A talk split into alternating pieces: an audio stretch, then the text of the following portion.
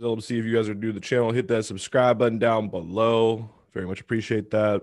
Hit the notification bell, turn that on to all. Drop a comment down below. So this full episode is going to be pretty quick today.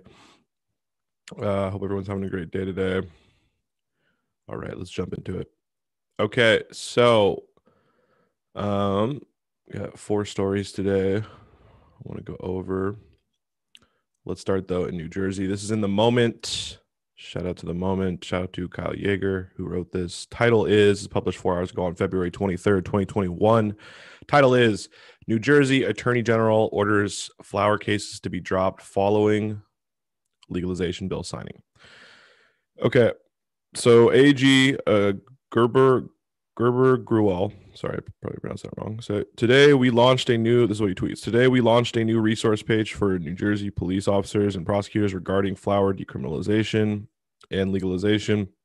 We'll continue to update the page uh, as New Jersey implements laws signed yesterday by Governor Murphy. Okay, and in the last, you know, three since the start of this year, there's been over 6,000 arrests. Okay. There's been over 6,000 arrests related to flower. Okay. And that's not right. Obviously, these people shouldn't be in jail. Um, they shouldn't be going to jail, especially after, you know, it was legalized. Now, this is mean because as, as of yesterday, it was officially signed by the bill was officially signed by the governor and it's been fully made a legal law.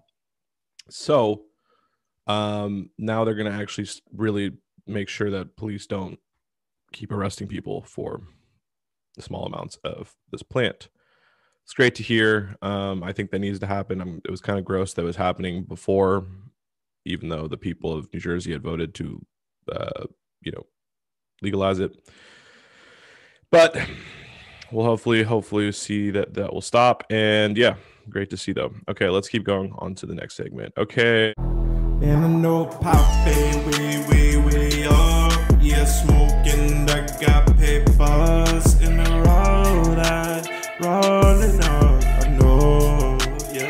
Smoke, smoke this dope.